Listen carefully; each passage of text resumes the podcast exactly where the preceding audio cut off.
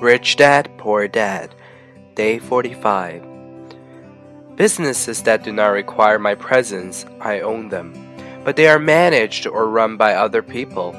If I have to work there, it's not a business, it becomes my job. Stocks, bonds, income generating real estate, notes, IOUs, royalties from intellectual property such as music, scripts, and patents. Anything else that has value produces income or appreciates and has a ready market.